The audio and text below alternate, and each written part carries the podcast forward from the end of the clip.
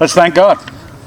Dear Lord, we're grateful for this time. Uh, pleasant evening, good food. And we're grateful for the saints and for your word. We'd ask that we would be uh, submissive to the wisdom of Solomon. In your son's name, amen. Okay, it's good to see that none of you killed yourself last week. Um, what's that? Things did not. People don't like those first three chapters, but they're good because he comes to the conclusion that there's nothing better for you to do than pay attention to the enjoyments that are available to you in the now rather than set your sights on trying to accomplish something and then die. That was basically the sum of it. And in a matter of fact, that your task is to enjoy the now. Your task is to enjoy it because we're always thinking we can accomplish more than we can when we decide that it's going to be later. Later is uh, we start to become fanciful, we start to dream, we start to think utopian thoughts about what's going to happen in 20 years. Um, that's why it's always so hard to go to your 20th reunion because you, everybody knows they were supposed to have been astronauts by now, and you're not. You work at a Dairy Queen you don't. I hope nobody actually works at the Dairy Queen here. But so the, the, realization of that task has been put on you in the first three chapters. Enjoy life. That's what you're supposed to do. And who can have enjoyment apart from God? It says. To the man who pleases him, God gives wisdom, knowledge, and joy. So, as we go into the book, there is this task on Solomon that he has felt of um, well, how? You know, what, am I what am I pointing at? It's not merely keep the law because he actually doesn't really address the law that much. He addresses obedience to God and uh, being judged towards the end of the book uh, for your morality, but but he doesn't raise the law of Moses as the task. He's he's looking at life as you live it, and you want to know what's better for you to be doing. Now, one of the words that reoccurs through these three chapters is the word better.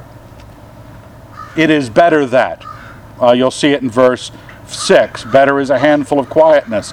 9. Two are better than one. I made them red so that you could see them easily. So I want you to be, be aware that Solomon is, is giving you, you might say, guideposts of what would be better for you to be looking at and considering and some of the things play against, because if you have been driving your life as if you were going to have some utility before you died, uh, and you're still struggling with the first three chapters, uh, keep struggling with that. But he's going to say some things that you'll have to be on board with Solomon to feel yourself agreeing with. Chapter 4, verse 1. Again, I saw all the oppressions that are practiced under the sun, and behold the tears of the oppressed, and they had no one to comfort them. Well, that sounds like a nice social action verse. Um, we're all concerned about oppressed peoples, and there's no one to comfort them. But look at the next verse. On the side of their oppressors there was power, and there was no one to comfort them. you have to realize that everything in life, every avenue of achievement, be you the the ruled or the rulers, you're trying to get somewhere you can't get. And I thought the dead, who were already dead, more fortunate than the living who were still alive. He, he gathers them together in a bunch and says, Look, this, this futility is a curse on everything. St. Paul addresses it in Romans 8. I mentioned last week, we groan inwardly because of the futility that God has subjected the creation to. And Solomon's saying, you know, be, you're better off dead, you know, because you, what does it say? We're more fortunate than living who are still alive, but better than both is he who has not yet been and has not seen the evil deeds that are done under the sun. And I say, what's better here? Not being born at all. Now, you say, well, how is that actually a choice for me? That's really, I don't, I'm here, too late. I've been born, and I'm not dead, I'm stuck with the living one part. The dead are, they're over it. The, born, the not yet born, the unborn haven't seen it. Uh, but he's not trying to suggest to you that you somehow imagine yourself unborn, but that you understand how negative Solomon is viewing the world. It's a viewpoint that never having seen this, we live in the lap of luxury. We're sitting in the backyard in North Idaho, having stuffed our fat little faces and eating chocolate, ladies. Eating chocolate, you're feeling like what's the, the cat strung out on tuna. And uh, we've got the, the aspens of the Fred Banks Memorial Aspen Grove growing up above you. Uh, the crows that we, we hate with a passion. Um, everything is pretty good. We don't always see this viewpoint Solomon is speaking of, but it's there nonetheless because we're still caught up in the that that portion of the earlier part of the book where he was still trying to achieve something with his pleasures. We're still right in the midst. I'm 57 years old. Uh, my, my lawn's beginning to look halfway decent, and I have hope that utopia will be established here in my yard. And I will be wrong. I will be dead, and this house will be a pile of dust, and this city will be forgotten. It's better to not even been born. Then I saw that all toil and all skill in work come from a man's envy of his neighbor. You say, well, first off, you're going, you mean I'm, some of the young men are going, you mean I am okay with not having any ambition? And some of the parents are going, hold it, you're telling my kids not to have any ambitions? Just saying, I didn't write this. The wisest man that ever lived, who is smarter than you, wrote this. Take it up with the Lord, or when you're dead and you find out he was right, you can take it up with him. The, the word envy here has to do with jealousy or zeal. I think is it, uh, sometimes it's translated or zeal or going after it. And we're not, I, I, don't want you to think just merely in terms of, you know perfectly well that the, the straight reading of that, man's envy of the neighbor, keeping up with the Joneses, having your stuff compare with somebody else's stuff. That is a measurement because you really have a hard time knowing how good your life, your sense of self is without a comparison, without a measurement device. If you were Robinson Crusoe and you had just figured out how to make some shoes out of bark, and sure, they weren't the latest fashion, but nobody with the latest fashion lived on the island with you, you wouldn't care, nor would you know, you'd just be pleased that now you have bark shoes. But as soon as that shipwrecked Carnival cruise liner shows up on the island, and you're waddling about carrying whatever extra poundage and a grass skirt and bark shoes, and all these lovely people with lovely clothes show up, suddenly you got ambition. You want to keep up with it. Not always a negative jealousy, envy, but just a measurement. Because the pride of life, how you define yourself, what is the measure? What, what is the value of the order that you've brought to your life? How do you value it without a comparison? You know, St. Paul warns us against that in Corinthians about comparing ourselves one to another. To take care that you don't devour one another. This also is a vanity in striving after wind. But on the other side of the question, here's a nice little proverb the fool folds his hands and eats his own flesh. And the parents go, Yes, that's what I'm talking about. Why don't you get to work? So what it was Solomon's back the first part of the chapter, you know the oppressed, no one comforts them. You know the oppressors, no one comforts them. You know the hardworking, they're moved by this. You know the fools, they don't do any work. There's self-destruction in their life. They follow the simplest path to ease. They're not looking for it, they're looking for what they think is enjoyment, which is not accomplishing or doing anything. They're not looking for finding the things beautiful in their time. They just want all their time to themselves. But then he says, better. Just like it's better not to have lived, it is better in regard to ambition and laziness for a handful of quietness than two hands full of toil and striving after wind. Now, what do you want to do there? Now, it's not because it's mathematical, but if you want to do the math, it's twice as good. One hand full of quietness is better than two hands full of toil. Now, Solomon is somebody who outworked you all. He outsmarted you all. He outworked you all. He accomplished far more than any of us will ever think of accomplishing in his life. And he still said, he comes back to this. And I do think Ecclesiastes was written at the end of his life. Uh, we don't have any biblical record of it being written, nor do we have any biblical record of him coming to his moral senses in the history of, of Solomon. But there are aspects of the book that, that bespeak an old man. But he's looking at this and saying, it's better to have the quiet. Now in Proverbs 14:30, one of my favorite, I think I may have mentioned it last week, the, a tranquil mind gives life to the flesh, but passion makes the bones rot. And when we live according live according to the pride of life, your accomplishments of who you are, the lust of the flesh, the desires of the flesh, the desires of the eyes, if I'm just going after those and violating 1 John, where he tells me not to love those things, those are going to be my motivations. Those are going to be my passions. I'm going to think I'm accomplishing something, stacking up enough pleasurable instances in my life, or stacking up a lot of accomplishment in my life. It's far better for you to be tranquil. You could say peaceful, to be at peace, to have the right order. Now, you can have order to your pleasures and you can have order to your ambitions.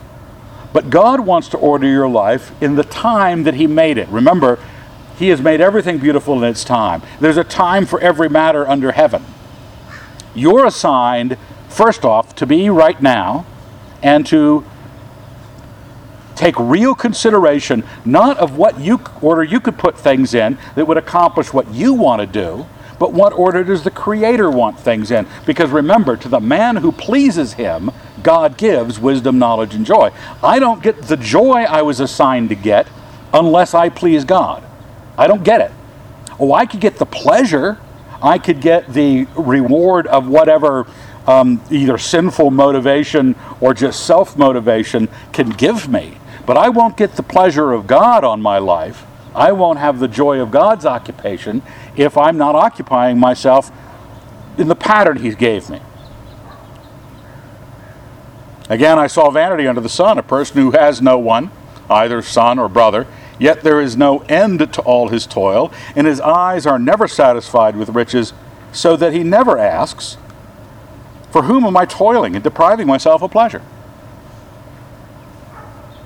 Just like the sin, of the sluggard, Solomon's great on the sluggard in Proverbs you know, the door turns on its hinges, so the sluggard on his bed, too, everything's a scare to him. He doesn't want to get out of bed. Um, too lazy to pull his hand back from the bowl to feed himself.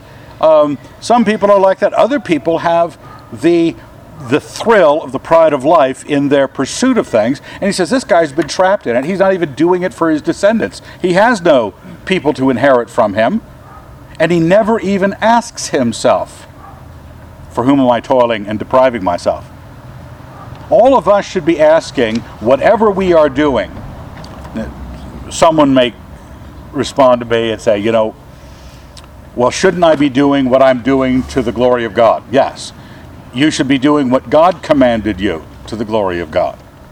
And if God told you that a handful of quietness is better than two hands full of toil, why are you giving your gall darn all to filling your two hands full of toil. Because you were told to do otherwise. You're not supposed to do that which is folly. I'm not saying that your work is evil. I'm saying if you're given the assignment, what is good for me to do in my life, and Solomon has told you, and you say, no, no, no, no, I think it'll work out differently for me this time. Do what the Lord tells you with all your effort. This also is vanity and an unhappy business. Another better. Verse 9 Two are better than one, because they have a good reward for their toil.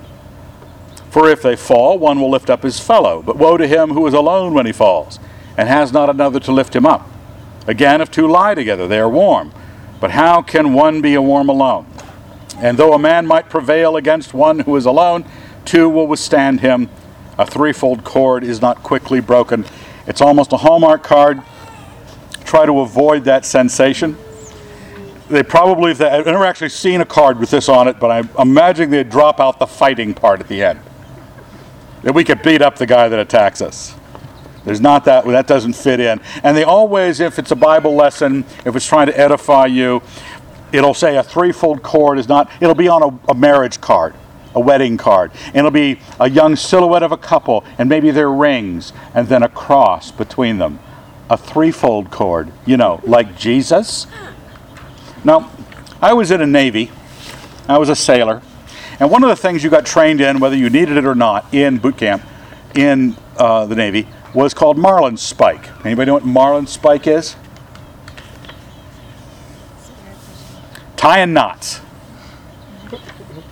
Marlin spike. Uh, it had to do with a, a, particular awl sort of thing you use to complicate complicated knots. Now, let me tell you something. There aren't two-fold cords. That's just twisted string. Because it doesn't function together unless you braid at least three, right? You can braid more tw- things into it, but you just spin something around, you're not going to get a rope. I don't think he's trying to hide the Trinity or you and your lovely spouse and him in this passage. You, if you want to feel that, feel, feel, feel it. But here the situation is your task is to find the betters. I've got a task to make this now enjoyed in the light of God. And he says, you know, you might want company. Because in company, the quietness of life, the, the good from the conversation to the protection to the to the practicalities of life are achieved more when there's a fraternity with you and someone else in it. And you might want to braid I don't want to get too sensitive here or make any women cry, but you might want to you know, braid yourself together with those people. Have your life not be so separate that you can't get the benefit of the saints. This is why we gather together in the church, is because, not only because we love each other, but we have real benefit from it. It is better than being one. Back to the creation. It is not good that man should be alone. I will make a helper fit for him. Verse 13 Better is a poor and wise youth than an old and foolish king who will no longer take advice even though he had gone from prison to the throne, or in his own kingdom had been born poor. I saw all the living who move about under the sun, as well as that youth who was to stand in his place. There was no end of all the people, he was over all of them. Yet those who come after later will not rejoice in him. Surely this also is vanity and a striving after wind. You want to pull out of that. What's the better? You say, I don't have a king. I'm not an old and foolish king. But it is better to exist with the benefit wisdom brings poverty and youth than what folly brings old and power. Old and power are no competition to wisdom in terms of what we're trying to achieve. We're trying to achieve the, the, the governance of your own life. Your, I've said this to many of you, your humanity is defined by the degree of governance you have arrived at, the quality and degree. And God is trying to instruct you on what the what the things I value more are. Would it be better to have power than wisdom? Well, he seems to suggest, even though at this point in his life he may be or has been an old and foolish king himself, he had gone after other gods, he had married way too many women, And you have to ask yourself do you believe at any of these points, going back, always go back to the beginning, is it right what he said that death, you know, apart from our Christian life eternal, where we have moved on, but that doesn't change what you make here terminated by death. What you make here terminated by death, it's over for all that you build. All that you added to, super added to your life is gone. Your marriage is gone. The Lord said there's neither marriage nor given in marriage in heaven. It says in Corinthians, God will destroy both the food and stomach. Eat it now. All these things are, this body's going to pass away. The house you spent so much time decorating is going to pass away. All the things that catch us in our life that we can occupy ourselves with, and you have to ask yourself at every stage Am I accepting this, or am I falling back to my Americanism, or my can do, you know, Scots Irish quality? Verse chapter 5, another better. This is, this is the section I call, consider how to cut down on your prayer life. Guard your steps when you go to the house of God. To draw near to listen is better than to offer the sacrifice of fools, for they do not know that they are doing evil. Be not rash with your mouth, nor let your heart be hasty to utter a word before God. For God is in heaven, and you upon earth. Therefore, let your words be few. For a dream comes with much business, and a fool's voice with many words.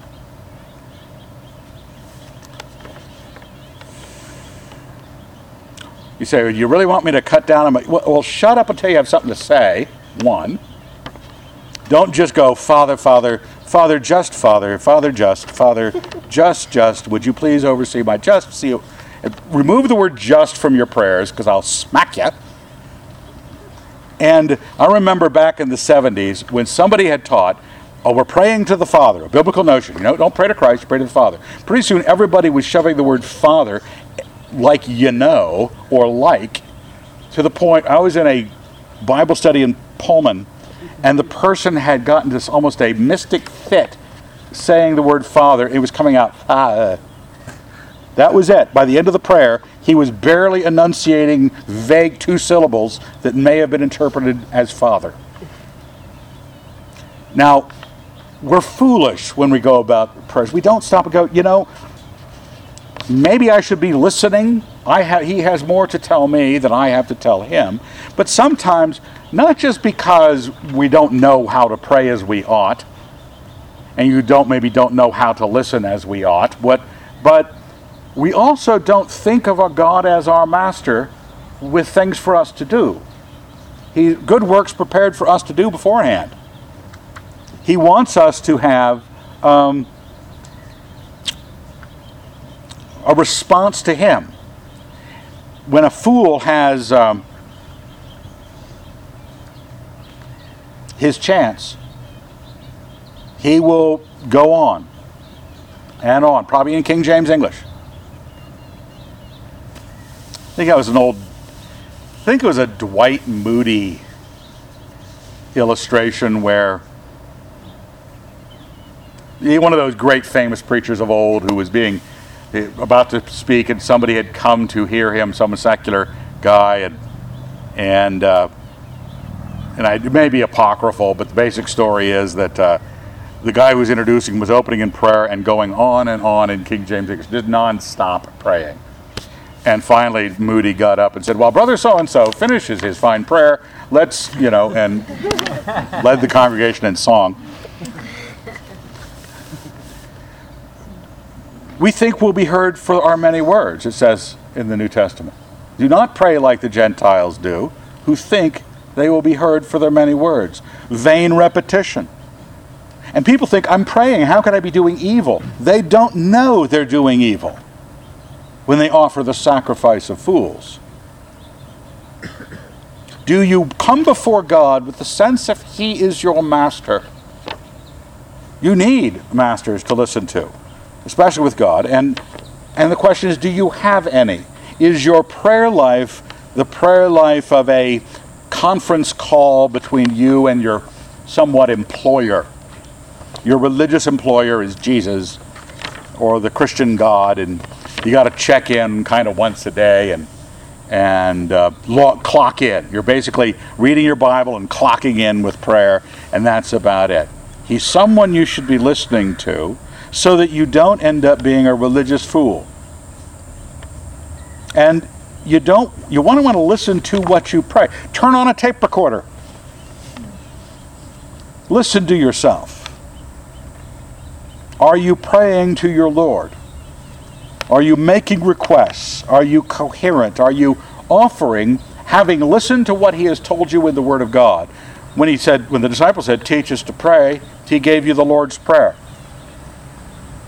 You have examples of prayer. Have you looked at the scriptures to find what you're, what you're instructed to ask him for, to thank him for? You are supposed to pray, but are you operating with a, with your master having told you how to do it, and that you're addressing your master when you're doing it, so you're ready to shut up. You're ready to listen. When you vow a vow to God, do not delay in paying it, for he has no pleasure in fools. Pay what you vow. It is better that you should not vow than you should vow and not pay. Let not your mouth lead you into sin. And do not say before the messenger that it was a mistake. Why should God be angry at your voice and destroy the work of your hands. For when dreams increase, empty words grow many. But do you fear God? The Lord Jesus Christ, when he was on earth, give you a reference here, John 8, he said what the Father told him to say. Jesus Christ said what the Father, and only what the Father told him to say. We go on, we can talk inanities, nonsense, and even in our religious devotions. I'm not saying that you've got to take the inanities out of your life, for some of you might vaporize. Not, not anyone here, probably somebody else. The, the, the need to talk nonsense is probably human. But when you're going before the Lord, you don't vow things you can't pay because it sounds good. God gets angry. No, God is not full of, well, He's full of grace, but people like you, He wants to knock into the next county. Angry at the sound of your voice. Have you ever thought that, that you, you, you think that God is so grateful when you finally prayed? You finally took something up with Him. He's going to, He's going to be so thrilled to hear from me. And He looks at you like, I'm going to kill him. Somebody stop me thunderstorms roll through here, you might not want to be standing on your porch or in your yard with a golf club or anything like that. If you're behaving, God is going to say, hey, here's an opportunity. I'm sick of hearing from him. I'm, I'm a little angry with him. He'll be better off in heaven. He'll think more clearly. What you need to be doing is not just listening to God, that's one. It's better to listen than to be this way. It's better to be silent than be this way. You don't want to try to absolve yourself by the cheap grace that you have lying around that that oh I'm sorry I've oh I yeah I probably shouldn't have vowed that I'm I'm uh, I'm sorry. Am I going to say to the angel the word messenger there is angel? It was a mistake, honest. And God's going to get a little like Guido at this point, not the angel going to break some kneecaps. What, what's causing it? Not just our cavalier approach to the whole thing. We're, we're just walking around doing religion as it off the seat of our pants and how we inherited it from our fellow Christians and, and the kind of osmotic learning you picked up from the people around you. You end up praying like the people in your Christian group pray, or you you you you talk about worship like you knew what you were doing and it's just people making stuff up. When dreams increase, empty words grow many. We can fill our thoughts with all sorts of religious offerings that we're ready to give, that we're ready to trot out there to please the Lord. And you can have religion filled with emptiness that God hates and hates hearing from. He would rather have those that fear Him do you fear God? Or are you just got some sort of stockpiled, dreamy Christianity that you've never thought about or checked? It's always amazing to people when they finally read a verse that tells them what they've been doing, like when Jesus Christ tells the disciples not to ask anything of Him in prayer, but to ask it of the Father in His name. In case you ever wondered why we say, In Jesus' name, Amen. We're asking of the Father in Jesus' name. But a lot of people, just because I think it's kind of a dreamy and cooler thing to do to pray to Jesus, never bothered to read their Bibles, never bothered to listen, just filled up the blanks with whatever they decided to do. They just start praying to Jesus. Does he say? Well, is that evil? He told you not to. Do you fear God? Do you have a master that you're listening for in your prayers, or are you offering the sacrifice of fools? Remember, you're supposed to be designing a now that you will enjoy because you've done it God's way, and He conspires to give you wisdom, knowledge, and joy in the now. That's who He gives it to. This is a verse, next verse I, is one I turn to frequently because I'm in a lot of debates about, uh, you know, politics and the like. And you, know, you know I'm a monarchist, and I so I like this verse. But it, I want you to be seeing it in light of the surrounding passages. If you see in a province the poor oppressed, and justice and right violently taken away, do not be amazed at the matter.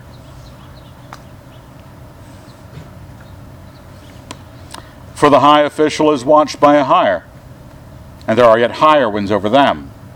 But in all, a king is an advantage to a land with cultivated fields.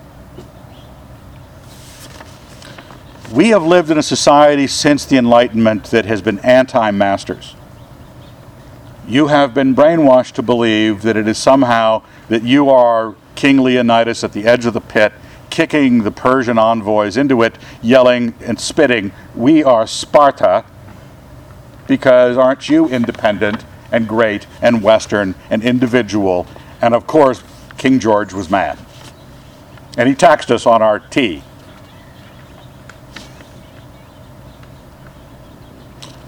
You have to remember that the need, the, the evil in the world, there's a need that it be judged. For it to be judged, there has to be masters. Even in our system, we have to create masters and judges and criminal law and enforcement. No matter what, you'll end up with masters. Remember that the, the, there's this the presence of judgment of evil exists from the top down.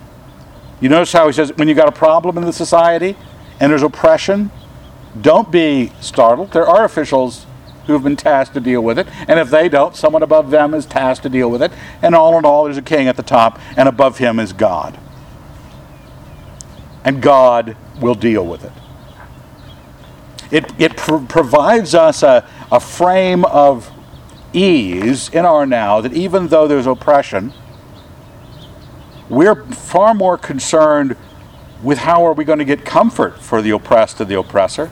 How are I can let this go, this oppression, and not be amazed, because I also know that that structure will finally judge the living and the dead. All judgment will happen. It says, My brother, never avenge yourselves. For vengeance is mine, saith the Lord, I will tend to it. Jesus Christ and Peter is said to did not revile in return, but he trusted to him who judges justly. He rendered the judgment of Pilate and the and Caiaphas and Annas to Jesus, to God Himself. They would be judged. Part of your now is relinquishing your self guided life, listening to God, listening to your betters, not being a fool, not just collecting your dreams and trotting them out there in your life for everybody to abhor and God to abhor. You to find your right masters you to take peace that the masters will deal with it. You probably found that when you were little and you took something to your dad and he said, Okay, don't worry about it, I'll deal with it. Your, your sibling had violated the law of the land in some way and you trotted off to do your duty and, and, and your father said, I'll deal with it. And you felt, Yes, okay, good. He will deal with it. Now, sometimes you felt that you had to deal with it too so he went back and shared with the sibling that God, the Father, was going to deal with it.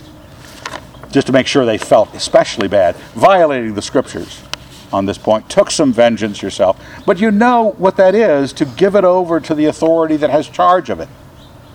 You don't avenge yourself, vengeance is God's. We don't have the Wild West here where we shoot our neighbors for the violations of the law they commit. We don't pull over someone driving past our house. We trust those authorities that God has given to society. He has made them. They execute His wrath, it says in Romans 13, on the wrongdoer. That's how God's wrath comes to man. One of the means. You have to be aware that as Americans, you have a virtue of masterlessness. You have a virtue called independence, which is probably more of a vice that might keep you from submitting to your parents as you ought to, to your spouse as you ought to, to your God as you ought to, to your nation state as you ought to. And some of those things are crucial ideas if you're going to find the way to joy in this immediate. If you're always struggling, if you're some sort of libertarian that cannot stop shaking your fist at the, you know, the, the IRS or whatever else you might shake your fist at. Oppressions happen. Life's bad. Then you die. Your task is how to make peace out of your own life, your own immediate now, and part of this is are you um, having the right view about the authorities and the crimes that are committed? Can you not be amazed at the matter? Or do you always, you know, oh my gosh, how can we stop this? Yeah, they're bad things. God has put people in charge to deal with them. And if they don't, He has put people in charge to deal with them. What did He just tell you? He has put people in charge. Was that line? Was that the line at the end of Indiana Jones? Which people? Very important people. Verse 10 He who loves money will not be satisfied with money. And it is a good truth to put on the fridge. He who loves money will not be satisfied with money, nor he who loves wealth with gain. This also is vanity. It just seems really. How do I. Why do we keep loving money?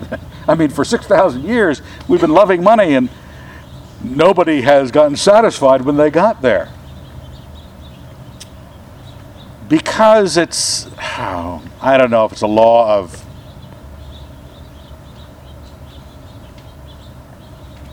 Diminishing what's it called law of what Diminishing returns. diminishing returns. Um, you feel differently about it. You feel differently about it. The profit you have just is nowhere near because one, you're still not feeling good, although you got $100,000. But I'm still not feeling good. That, that Buddhist I was talking to the other day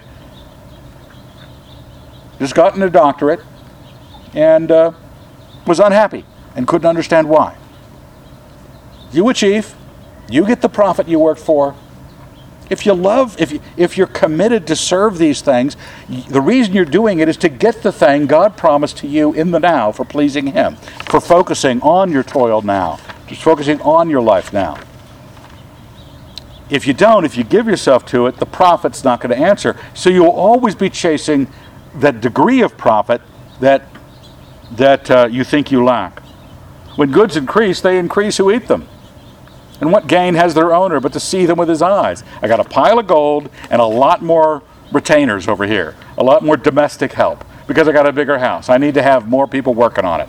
And I've got now I got fields. I got to have people working that, and so I got to do the uh, all the federal paperwork, and I've got to pay them, and and I still I've got a lot of profit. But what my relationship to that profit is to look at the pile of it.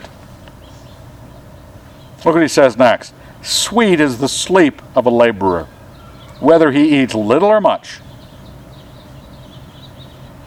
Now, why? This, the, the laborer who's digging a ditch, he gets paid at the end of the day, and he has enough money in that pay at the end of the day to buy his shelter for the night and his food for the day. And he's out of money. But he's got a job digging that ditch tomorrow, and he'll he goes home, he's tired, he falls asleep. He's almost condemned by circumstance to be um, uh, in the now, because it's, it's called subsistence. The person who makes profit, and there's nothing wrong with profit, you'll see in the next uh, uh, paragraph or so, there's nothing wrong with the wealth unless I'm expecting it to be something or do something it isn't. But the surfeit of the rich will not let him sleep. Surfeit, it's not a word you use often. It means satiation. It's the, the fullness, the, the abundance. I can't go to sleep because I have so much. There is a grievous evil which I have seen under the sun. Riches were kept by their owner to his hurt. And those riches were lost in a bad venture. And he is the father of a son, but he has nothing in his hand. It's, a, it's, an anecdote, an illustration to make you feel the tragedy of our relationship to our money. Because the man who believes in the profit, there's a temptation in profit to try to get more profit because I'm not happy yet. I'm looking at the pile and I'm looking at the greater vexation in my life, and I say, okay, and so I'm susceptible. You ever watch these American greed shows on TV where all these people get taken for a major loss by some Ponzi scheme? And I'm looking at all these people especially with their Christian Ponzi schemes. I'm looking at these people going, you just wanted a lot of money return for what you were doing. You really, that you believe these glowing promises because that's what I can do with my profit, make more profit. And this guy does it here. He loses it all in a bad venture. And he had someone who was going to inherit it, and he's got nothing now.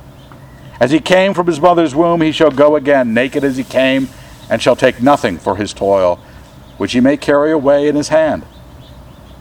This also is a grievous evil. Just as he came, so shall he go. And what gain has he that he toiled for the wind, and spent all his days in darkness and grief, in much vexation and sickness and resentment?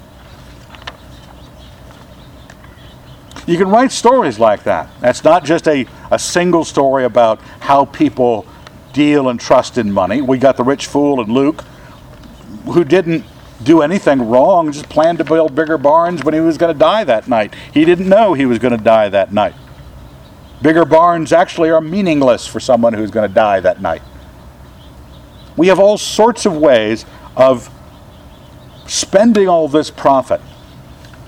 What is Solomon's recommendation?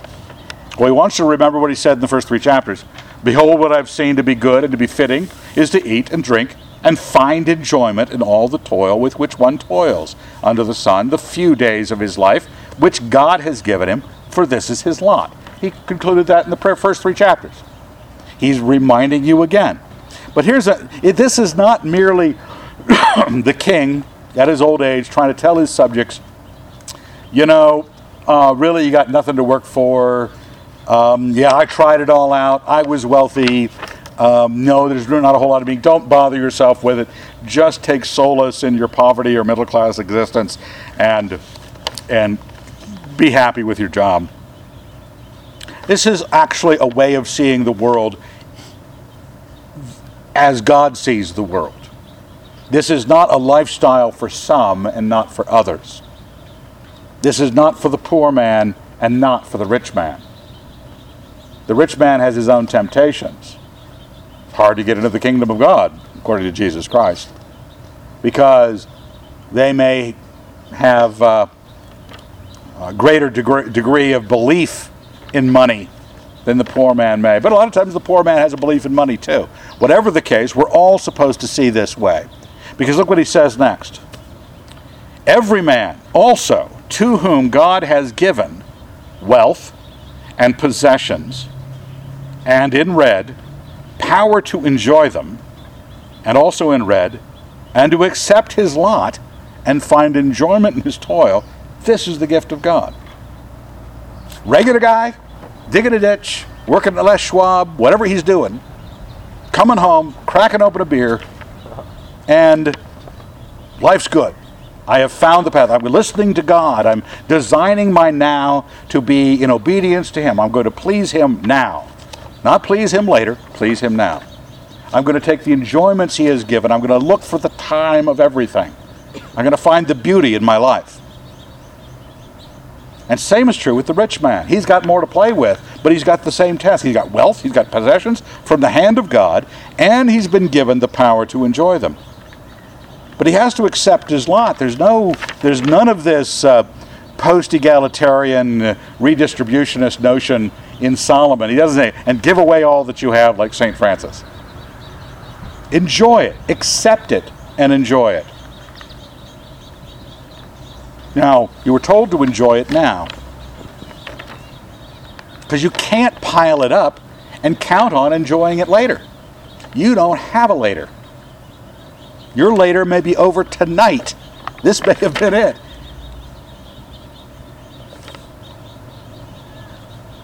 And this verse 20 is good. For he, the rich guy, will not much remember the days of his life because God keeps him occupied with joy in his heart.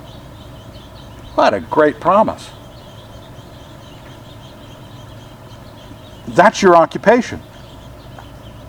God wants to occupy you with joy. And we want to be occupied with some other task that someone will pay us for that we can buy a 401k and have savings, and so that someday we will either pass on to our idiot children that amount of money or enjoy it in retirement. We worked all that vexation, all that darkness, and find that suddenly it all gets taken. Suddenly the stock market, everything you had invested in wise, secure investments, like treasury bills or something like that, and the nation goes under. You've been watching cities go bankrupt in California? Watch Greece, Spain, Tell me it can't happen in the United States. Then where is all your digital money that you keep in Bank of America? In hyperspace, erased, nowhere to be gotten. And it represents all those years of work. And you did not have anything for all that you did. And if you, that's a great evil. That's what he said back a few paragraphs ago. It was a grievous evil he saw under the sun to see that kind of calamity. He said, Well, I don't think it's going to happen. It happens, and it might happen to you. The whole point is not whether I'm going to risk it, but are you doing what you were told? Does God want to occupy you, not remembering your life because you're thinking about how joyful you are in your circumstance? These are all the gifts of God. And in case you're wondering if Solomon is, Evan, I think you probably twisted that passage. I don't know how. I'll go home and work on it.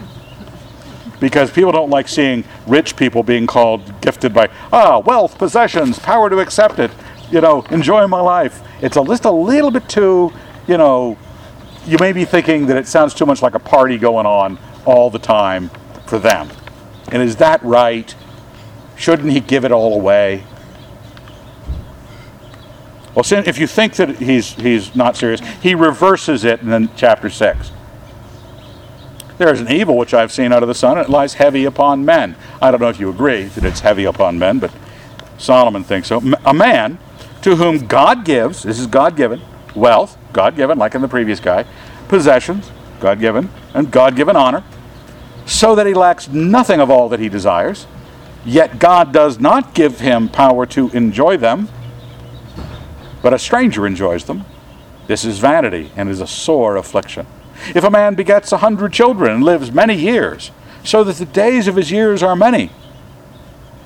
So you got that whole thing of, you know, pumping out a lot of kids, and he's not one of those Abrahams, you're trying to dicey about whether to have even one, and he's got lots of, he's got 14, and they're all boys, and play football.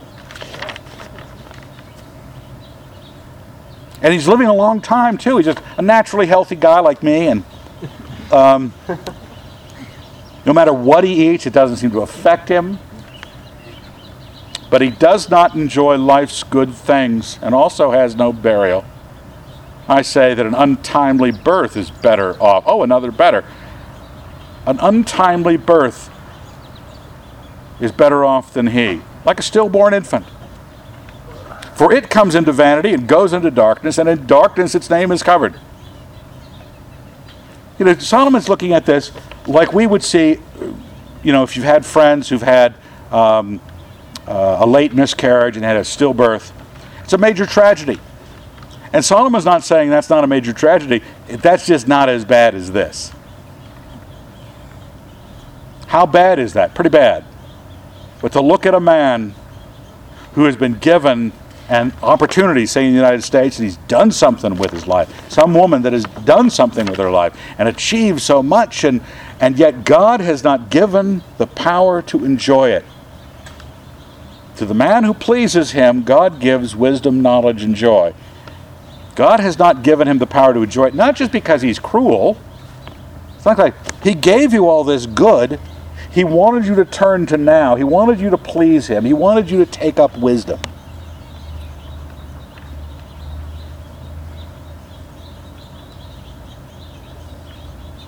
He wanted you to take up wisdom so that you could find this joy, and you didn't.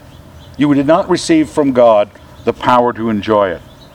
It'd be better off if we were dealing with the tragedy of a stillbirth than your life, because that's all it was. Because life itself, so Solomon's getting at, he says, What's good for a man to do in his life? What's good is this. This is life. This is what you were given. None of what you're building you can take, right? Can't take it with you. None of what you're building can you take. None of it will last. It will rot in somebody's hand, and you will be dust in the ground.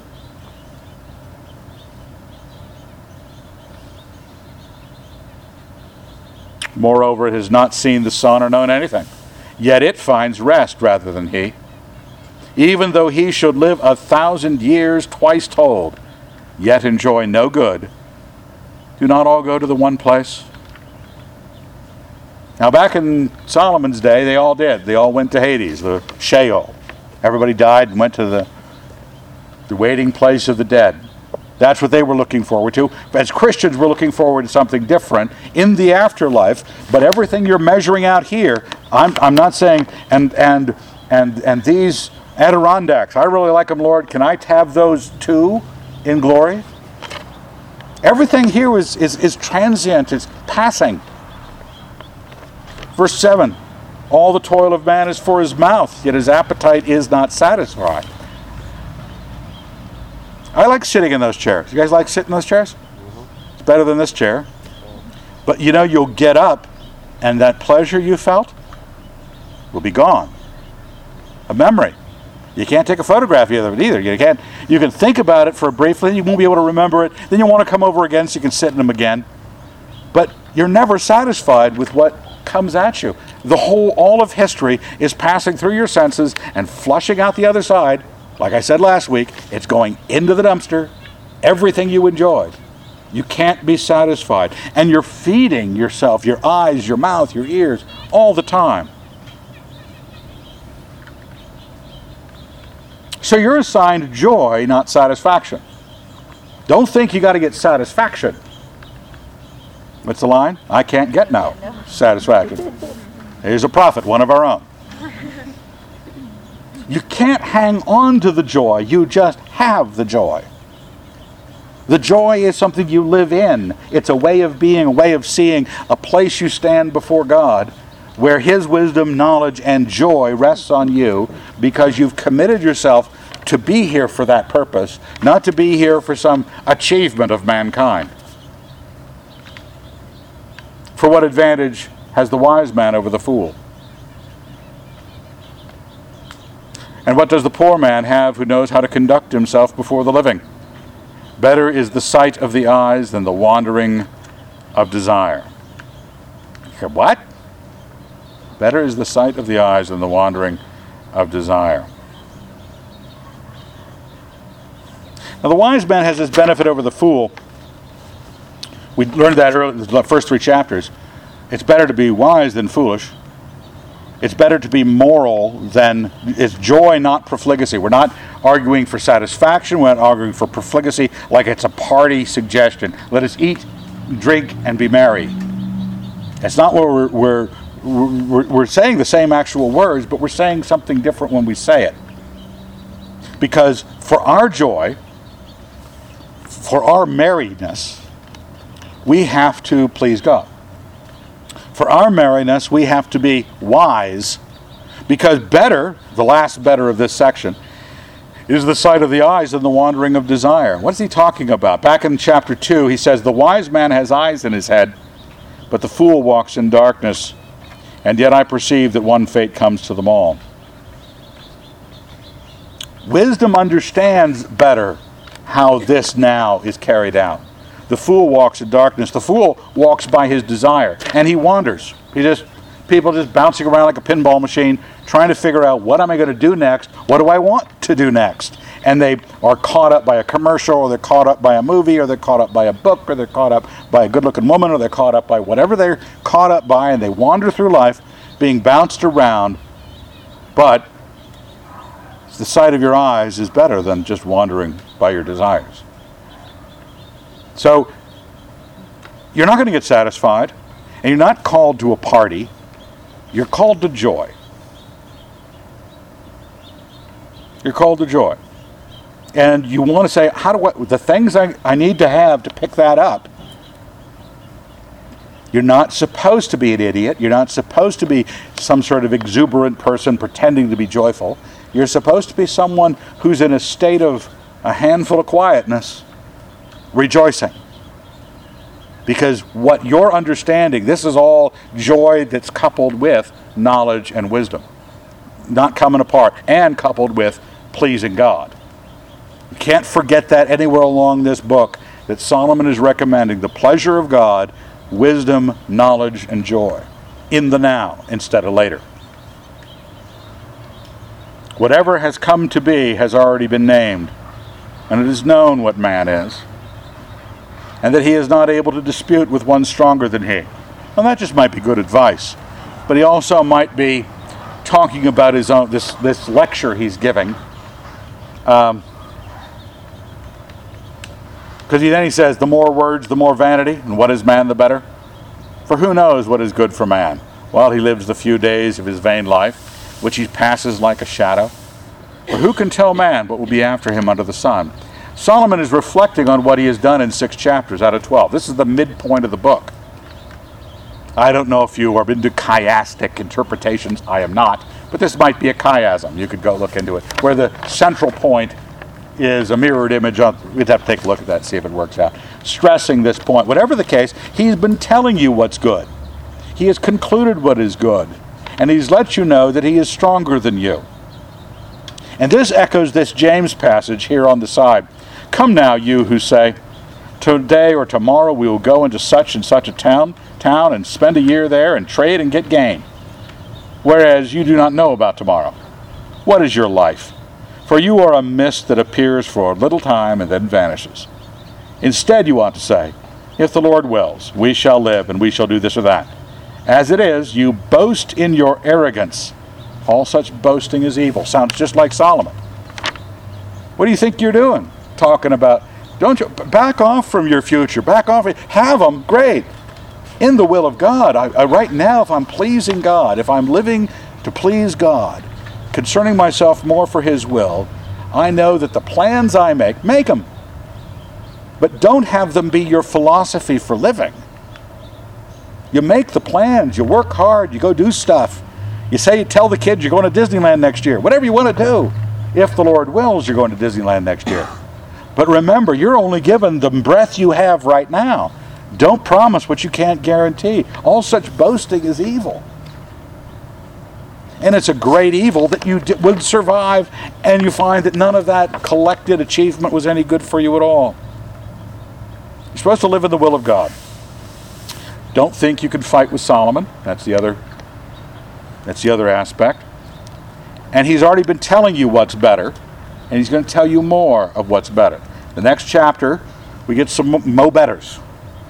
Um, and uh, some other good, good stuff. But that is on the money, one hour. You may applaud me later. Thank you. Later. Later. Oh. Later. There's only the now. Om. Let's let let let us let us thank God. Dear Lord, we're grateful once again for this moment. We trust that we will be given more in your faithfulness and mercy. But Lord, have our philosophy to please you here. In your Son's name we pray. Amen.